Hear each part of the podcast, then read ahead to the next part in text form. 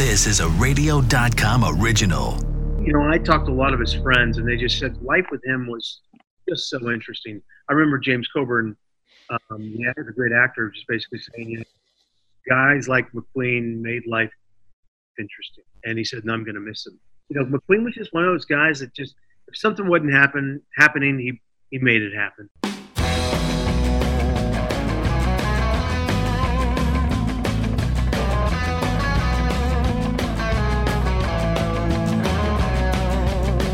Hey, everybody, greetings and exclamations. It's time for another Talking About Cars podcast. I'm Randy Cardoon. Alone this time, Hot Rod Bob Beck has something really important to be doing, and uh, he's getting it done right now. So that's good. It's been a while since I've done this thing alone. Let's see if I still remember how to do it. Yeah, let's talk a little bit about the late Steve McQueen. You know the actor, the late Steve McQueen. He was in so many great movies Bullitt, The Great Escape. He was in The Blob. Did you know that? The great Steve McQueen. He was in The Blob. Uh, he was also in Towering Inferno. That was later in his career. But he had one thing going that everybody who's a car person knows about. He was a car guy. He was also a motorcycle guy, and he loved it. And that's what we're bringing you in this edition of the Talking About Cars podcast. We're talking a little bit about Steve McQueen, the late Steve McQueen, who passed away due to cancer at the age of 50. Boy, that's young.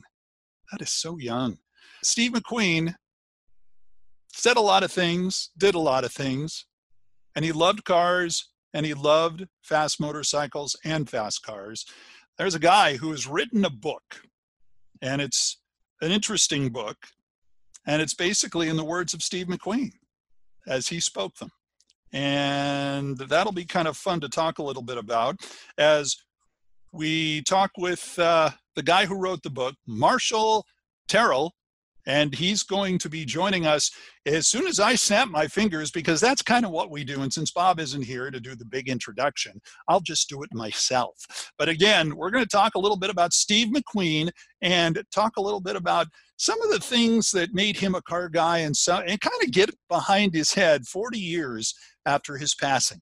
That's right, 40 years ago he passed away. Uh, and quite a career he left, and again, quite a legacy when it comes to cars. So, without further ado, let's bring in Marshall Terrill.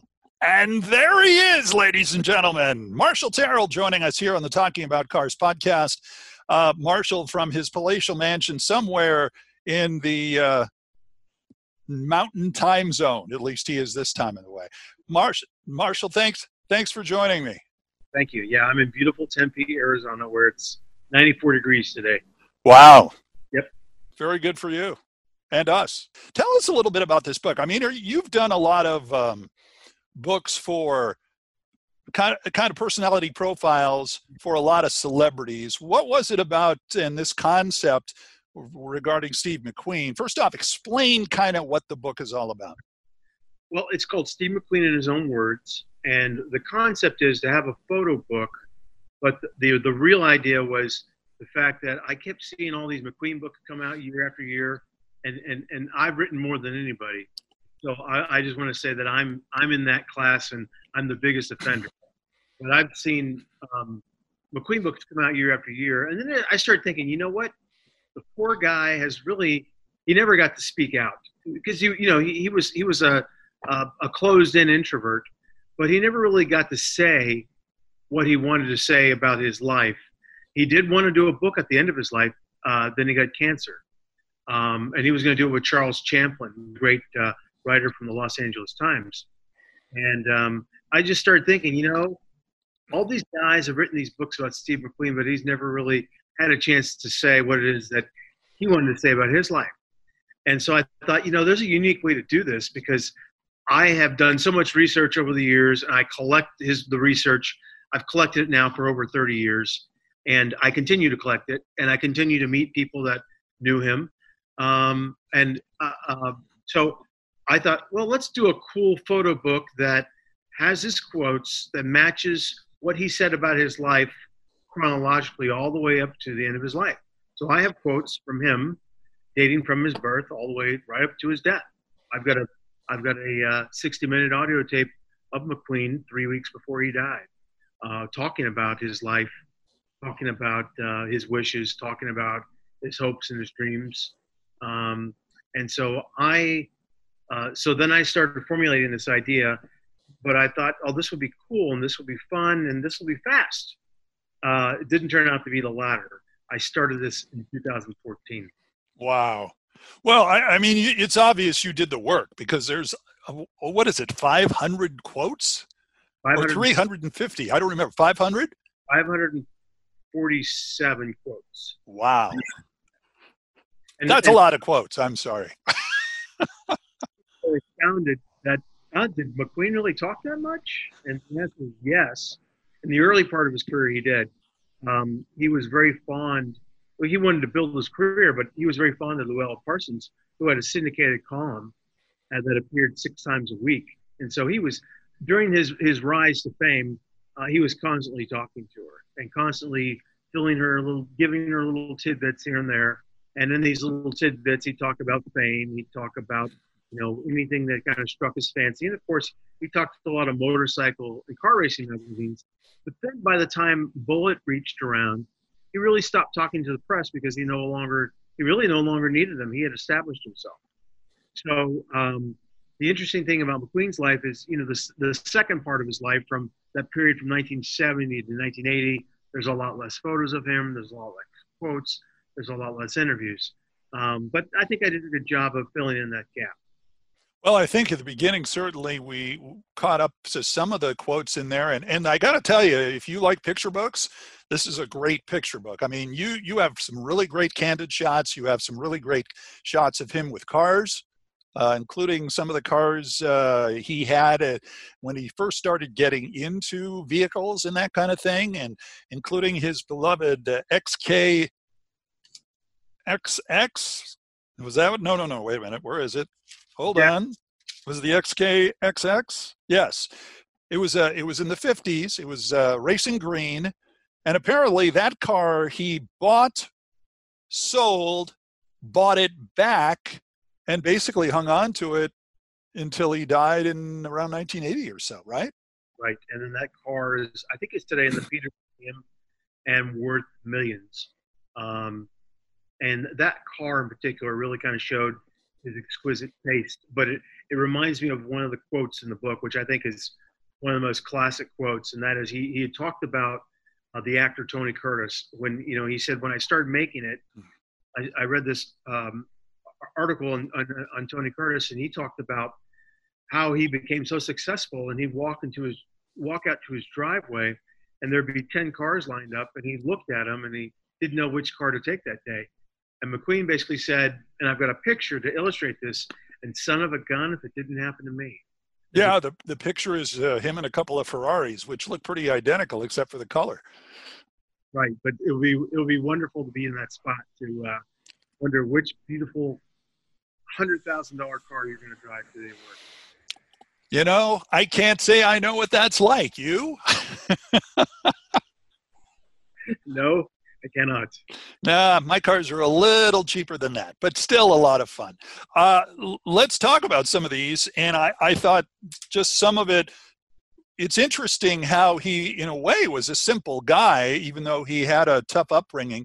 Uh, he he always had vehicles going as part of his life. He basically talked about how automobiles and and car and motorcycles were really a big key in his life and I think a lot of that had to do with the fact that he was very poor growing up, and motorcycles and cars symbolized to him what he didn't have, and uh, they were, uh, I guess, a, a, yardstick, I guess, in a way to uh, to measure your success. So th- that was important to him, but but there was also, of course, if you're a car guy, there's the love of machinery, and he had that too, and I think that was instinctual.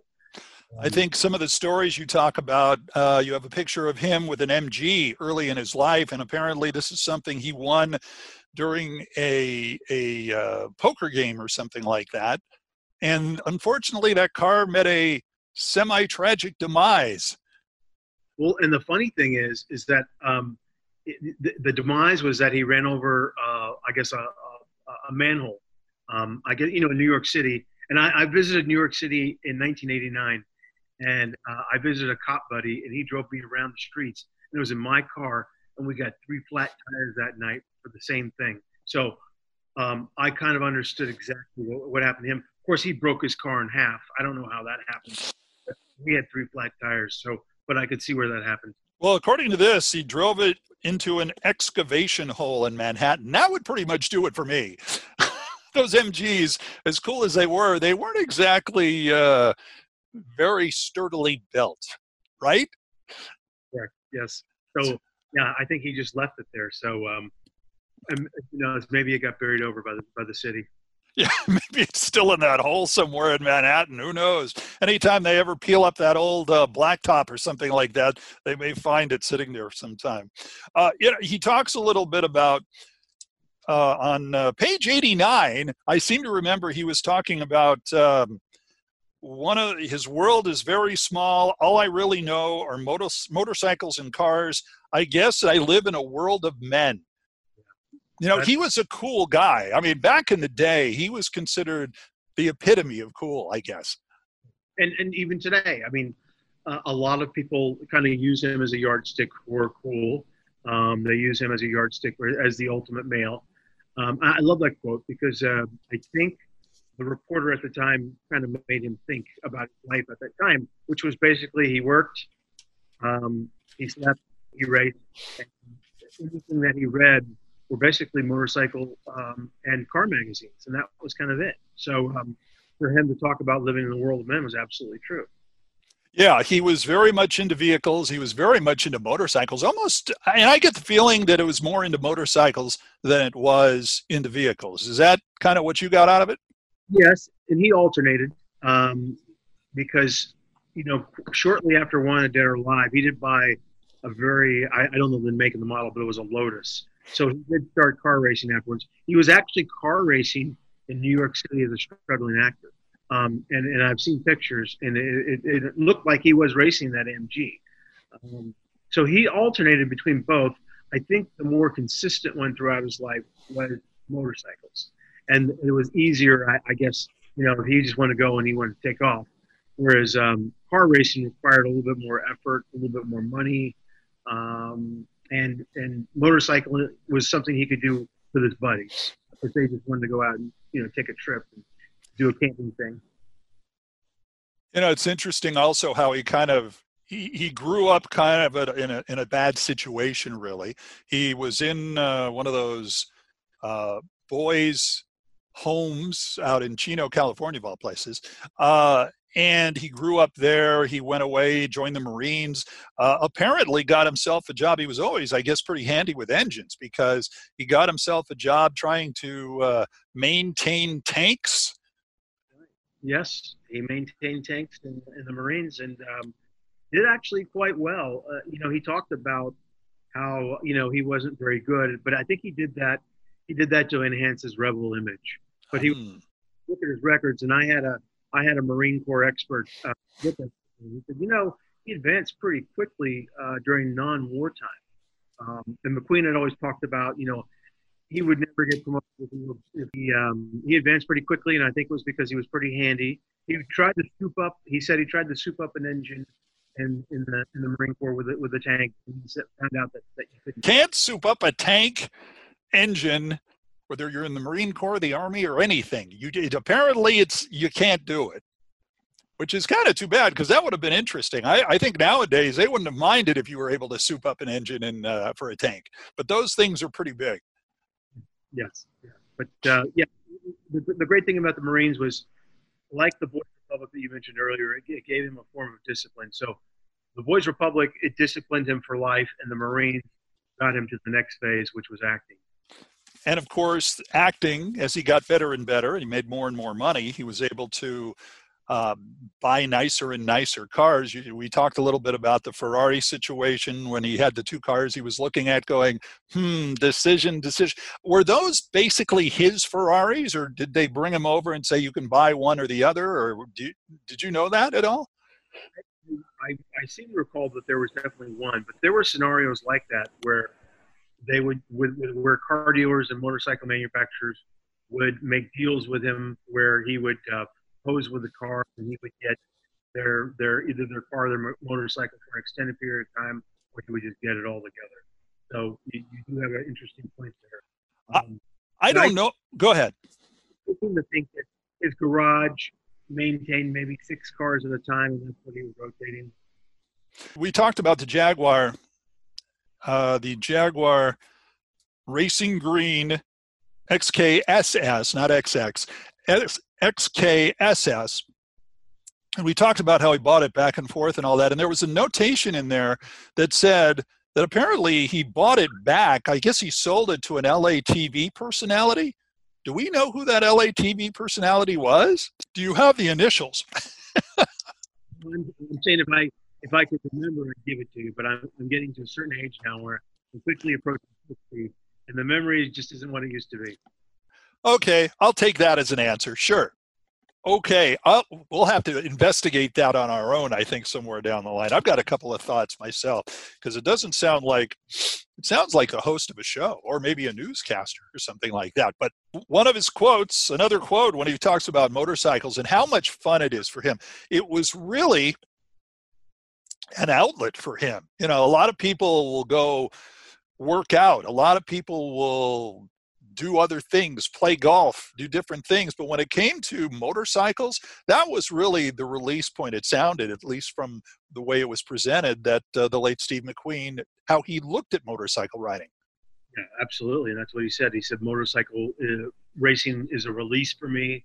Um, you know, he did. He actually did do workout, two-hour workout every morning, and then the motorcycles were really kind of for the weekend. But he, I think he, the, one of the quotes was, "It it drains me um, it gets all the junk out of my system, um, and it was good that he recognized that. You know, um, a lot of a lot of people don't know what would be good therapy for them, and you know, when he became famous. Now, keep in mind, this is a guy that goes from uh, this painful childhood, and all of a sudden everything's flip flopped, and it's what he called Candyland. He gets everything that he wants, and so he doesn't trust anybody to begin with. And now he's in Hollywood, where everything's given to him, and he doesn't trust anyone. So what do you do? You you, you find that release, and and Rachel was that release for him. That's actually pretty smart, though, if you know Hollywood. So it you know it turned out to be probably wise thinking on his part. And he also talked about he did not want to be one of those actors that waited by the phone or, or for a call, and he wanted to develop another part of his life. And racing gave that to him. It gave him his identity. And again, another thing that I think is just beautiful and it's smart. What was it that you learned about Steve McQueen from doing this book that uh, maybe surprised you or that you didn't know before? Well, I certainly think that, and I've always thought he was smart, but this the, this kind of, as you read the quotes, there's a certain street um, street knowledge that he brought, you know, to certain street wisdom that he brought to life. I mean, I you know, you read these things and you can't help but look at him and go, yeah, he's absolutely right. But it, there, he was a lot more insightful than than I thought he was. A lot of people thought, oh, he's just a school guy riding a motorcycle. But the the the, the real answer is, especially especially when it came to Hollywood. First one is, there's nothing in the world that I don't want to know, and that that appeals to the journalist in me. Um, and what he was referring to was Hollywood and um, and that he wanted to know everything on the other side of the camera. He wanted to know about the distribution end. He wanted to know everything um, because he knew that it was going to benefit him. Um, so I love that quote. And then the second quote was a reporter asked him, "What has success done for you?" And this appeals to the cynic in me. And he answered, "Well, I seem to have a lot more friends." yeah, yeah, I can imagine so. Well, I, I found it interesting though when you had the look at his early part of his career and he was talking about some of the early movies he did now this is of course before he became a big deal the steve mcqueen he played a lot of little roles including a role in that infamous campy movie of the 50s the blob yep and the great quote in, in that one was um, and I got this, you won't see it in print. And I got this from the producer of the Blob, Jack Harris. And I, I had interviewed him for another book. And he said they bumped into McQueen. Uh, before he bumped into McQueen, he was at the, this is this took place in the 70s. Uh, and the Blob took place in the late 50s. And so the, the two hadn't seen each other for a while. And they were at the Trancas Market in Malibu. And there was a lady taking McQueen's uh, groceries and scanning them, talking about all his great movies. McQueen's going, yeah, yeah, that was that was a good one. And then Jack Harris yells out, "What about Othello?" Or, I'm sorry, he said, "What about the Blob?" he looks back and he, he spots Harris and he smiles. He goes, "Well, it wasn't Othello now exactly now, was it?" Othello, and of course the Blob. Hmm. I wonder. I wonder what. Of course, for those who have never heard of the Blob or those who aren't familiar with it, it was basically one of those sci-fi. It was kind of like Jello invades a town and starts eating people. Is that kind of a basic glimpse of what the Blob was all about?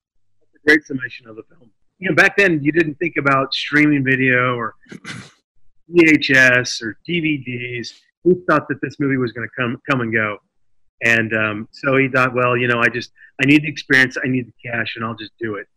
Uh, and then later on, when he became a big star, he was very embarrassed by it. But then at the end of his life, he kind of got a kick out of the fact that he did it, and he actually called his daughter Terry on the phone uh, one day and said, "Hey," because uh, he was divorced to to the mother at the time. He said, "Hey, watch watch this channel. The Blob's on right now."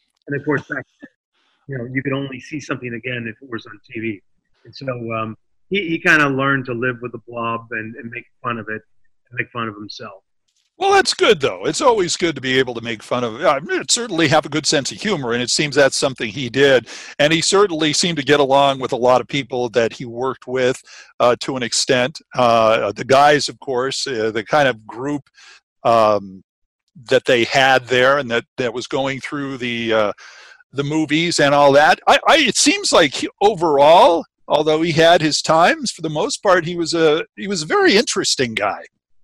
Yeah, he was. He was. Uh, it always seemed like he had always some. He always had something going on. You know, he um, he, he just if he wasn't doing a great film, he always had something else going on in his life, or he had some sort of drama going on you know, I talked to a lot of his friends, and they just said life with him was just so interesting. I remember James Coburn, um, yeah, he's a great actor, just basically saying, you know, guys like McQueen made life interesting, and he said, "No, I'm going to miss him." And so, um, you know, McQueen was just one of those guys that just, if something wasn't happen happening, he he made it happen. That's the best way I can sum it sum it up. James Coburn, our man Flint, I don't know why. I, every time I think of James Coburn, I think of that thing because that was his phone ringing, right? Remember? Okay. As a matter of fact, I, I was um, going through Netflix the other night, and I, I saw it. And, I, and what I like doing, I, I like going through and looking at the old movie trailers, and I saw Our Man Flint. And I said, you know, I never seen the actual movie trailer theater for that, so let me check it out and it was just it was so bad. It was so campy, and they showed him dancing, and it was just it was cringeworthy, but it was just kind of funny. Yeah, well, you know, especially the exaggerated uh, dance moves, and I mean, it was basically like Batman and Robin from TV days. Right, with a with a touch of misogyny in there. man, that, that's a yeah. But could... back back then, everybody back then everybody got away with that stuff, which is which isn't right, mind you. But back then, it was like I want to say what the '60s, '70s, early '70s. 1967 is when that movie came out. And then In Like Flint was the sequel. Right. Okay. All right. See, that'll be your next book, maybe. Well, I don't know. We'll see. I actually had a couple of conversations with Coburn, and I begged him to do a book. And basically said, I can't see myself doing a book. He said that would be an, uh, uh, an, uh, egotistic endeavor, what he said. And I said, yes, maybe, but you've got these great stories that no one knows, and they're going to die with you. And Ah, that would have been a great book. That that would have been a lot of fun as well. We're going to take a break here on the Talking About Cars podcast. When we come back, we're going to talk a little more about what it was like to be uh, Steve McQueen when Bullitt was being made, some of the things that were on his mind then, also some of the other movies he's done, and we're going to get more. Again, we're talking to Marshall Terrill, who has written this book, And the name of the book again is Steve McQueen in his own words. Steve McQueen in his own words. And we'll be back with Marshall right after this break. Hey, welcome back to the Talking About Cars podcast. I'm Randy Cardoon. That is Marshall Terrill from the book Steve McQueen in His Own Words. And again, it's a great book. Uh, it comes out uh, in early November. You're going to want to get a certain look at this book because it's a picture book, but it's got all these great Steve McQueen quotes on it. Uh, and where do you find all these great pictures, Mar- Marshall? Well, it's just a matter of uh, research. Um, in the beginning of his life, for example, there's a picture of the hospital where he was born in Beech Grove, um, Indianapolis. And um, I consulted uh, a gentleman um, who was the spokesperson for the hospital, and we actually became really good friends. Um, and he sent that to me and said, "Yeah, no problem." Um, and then I found uh, his birth certificate, and I consulted a librarian at the Beech Grove Library, and so I got that from him.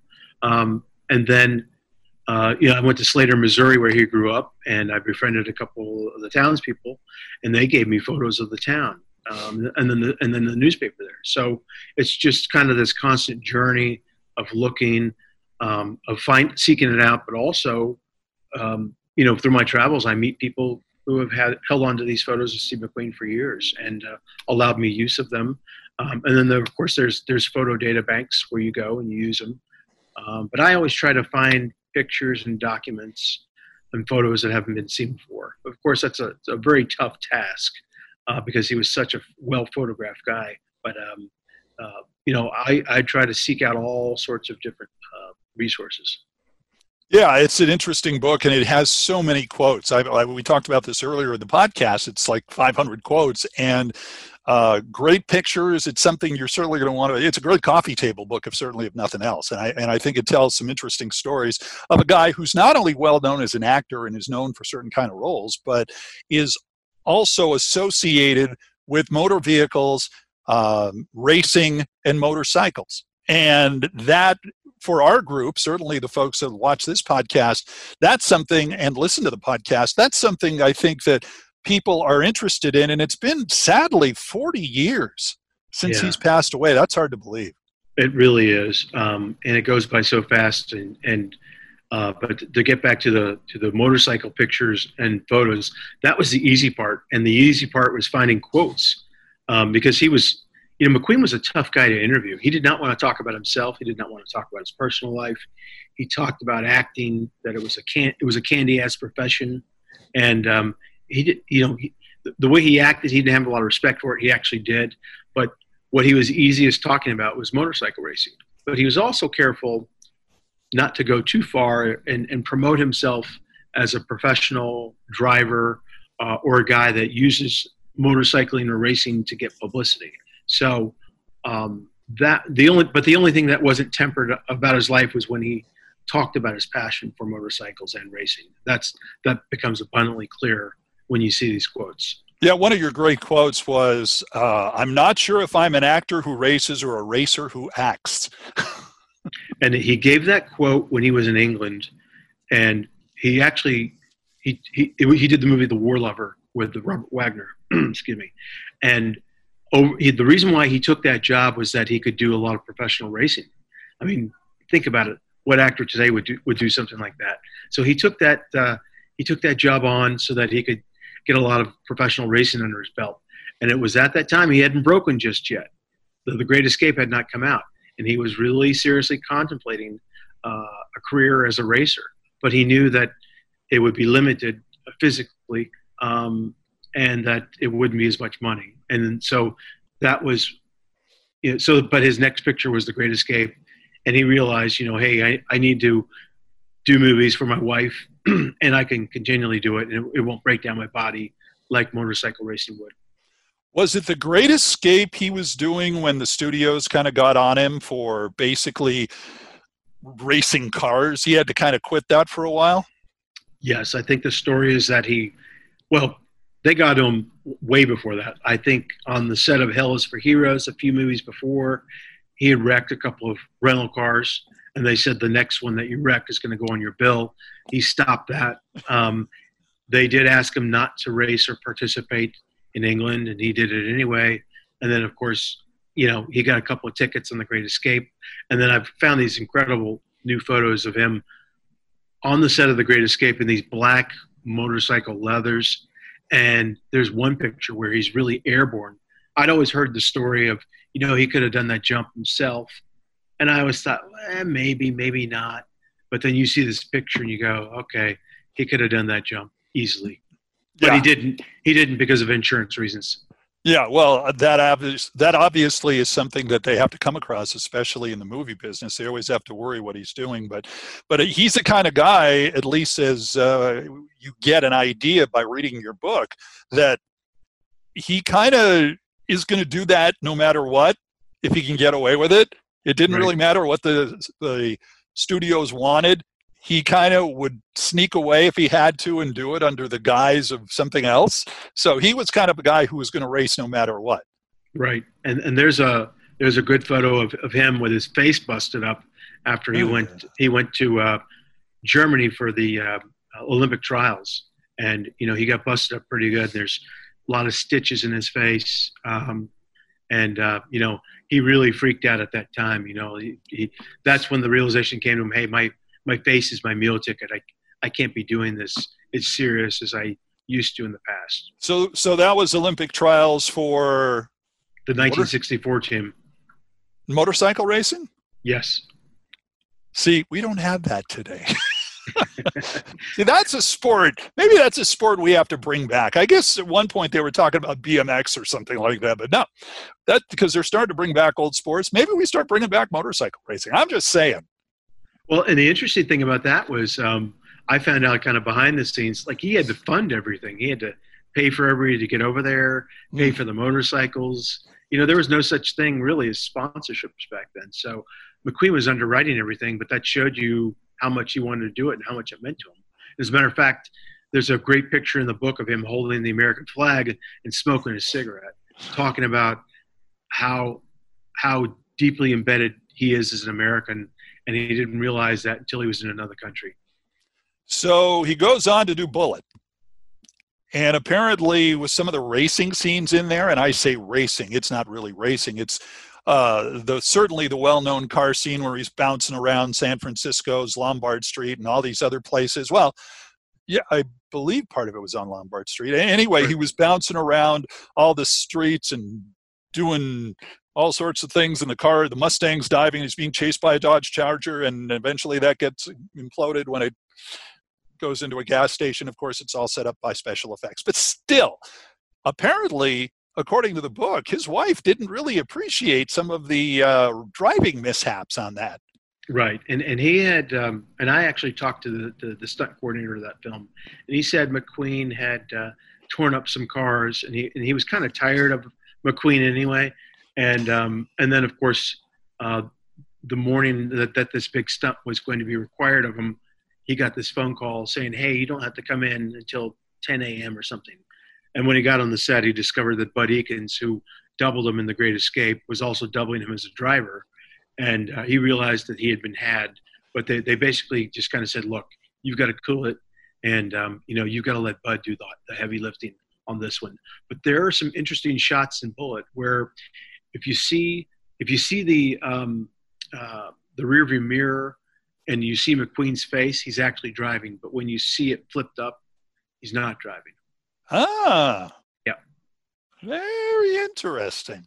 Well, uh, the reason I brought that up as well is there was some remark in there about apparently his wife showed up on the set and started raising some hell apparently during uh, some part of the shooting of Bullitt because apparently because again he was probably racing a little too much. Right, and she had to endure. She not only had to endure his his racing in private, she also had to endure, uh, you know, these flights of fancy when it came came to doing stunts. Because McQueen was just uh, he was a macho guy, and he just didn't he didn't want anybody know. He certainly didn't want the public knowing that he had a stuntman. As a matter of fact, one of his stuntmen on the set of The Getaway, um, if you recall, McQueen wore a trench coat, and um, anytime this other stuntman appeared on the set with a trench coat, McQueen would quietly slink off, or he'd take off his jacket, just so the public would know that he's a stuntman. Ah, very yeah. interesting. Okay. There was a lot of, he came into the news really about a, I want to say about six months to a year ago. Well, it's, it had to be more than six months, but it was the end of last year because the Bullitt Mustang sold. Right. Uh, they came out of the blue about a few years ago. Uh, the guy who owned it and McQueen actually tried to buy it from him, correct? That's correct. In the letter where he attempted to buy, and I say attempted, it, it was it was a pretty bad attempt because he ends the letter with something to the effect of, um, "But if you want too much money for it, then let's just forget it." I mean, there was no sweet talk. There was no uh, good bedside manner. Um, that's just kind of how McQueen was. So I, I, put that in the letter because it's it's kind of amusing if you read it with that point of view. Yeah, it, it's real interesting. And again, he has the letter, or at least the copy of the letter, in the book. So you're going to want to check that out because there's all sorts of great stuff about that, and and certainly a lot of great car pictures, which I think anybody really appreciates when you take a look at what how that all worked out and, and some of the cars in there. In his own words, that is five, a coffee table book. Yeah, and it's five pounds. It's heavy. Wow, you could do curls. All right. Uh, yeah, I could. My my reporting buddy said hey, you uh, you could damage little children with that book if you wanted to. Oh, what, as long as we're talking about lifting, there was something in there which, if you want to amaze your friends, this is this is a bit of trivia about Steve McQueen. It talks about how he had something he would do curls with at a younger age. I guess right after he just got married too. He would have this have this thing that he would do curls with or work out with and use it as weights in his home. And the if you want to be like a big man on campus and know what this is, uh, Marshall, tell us what it was. Well, it was one of those old bus stops, some mobile bus stops uh, that he got in New York City. So, you know, he didn't have any money, so he, he grabbed it off a street and used it as a barbell. But he kept it all those years as a reminder of, uh, you know, his salad days in New York City. And um, and there's a picture of him, you know, using it in New York City. But there's also a picture, I think, in Hollywood where he had it somewhere tucked away uh, in his house. So, you know, kind of cool that he had uh, an old reminder of the good old days. Yeah, it's really kind of neat. He kept that around like uh, a little thing he work out with, and it reminded about uh, his uh, days when he didn't have as much money and uh, he was just starting out. Kind of a way to keep him grounded. These are great stories, Marshall. I appreciate the time you taken to join us here on the Talking About Cars podcast. Uh, good luck with the book because you know, from the looks of it, it's going to be real nice. I mean, I've seen it, and it's it's got all sorts of great stuff in it. By the way, don't forget to uh, listen, like, and subscribe to our audio podcast on radio.com and knx1070.com. Also, listen to us on Alexa. You could even listen on um, Apple Podcasts. Stitcher has us just look out for talking about cars. Watch our video podcast on our Two Tired Guys Productions channel on YouTube. Follow us on social media. And if you wanted to support us and get your name on our credits, it's easy. All you have to do is become a Two Tired Guys patron on patreon.com. So until next time, I'm Randy Cardoon, and that's Marshall Terrill and his book, Steve McQueen, in his own words. And we're all talking about cars. We'll see you next time, everybody. Thanks for joining us.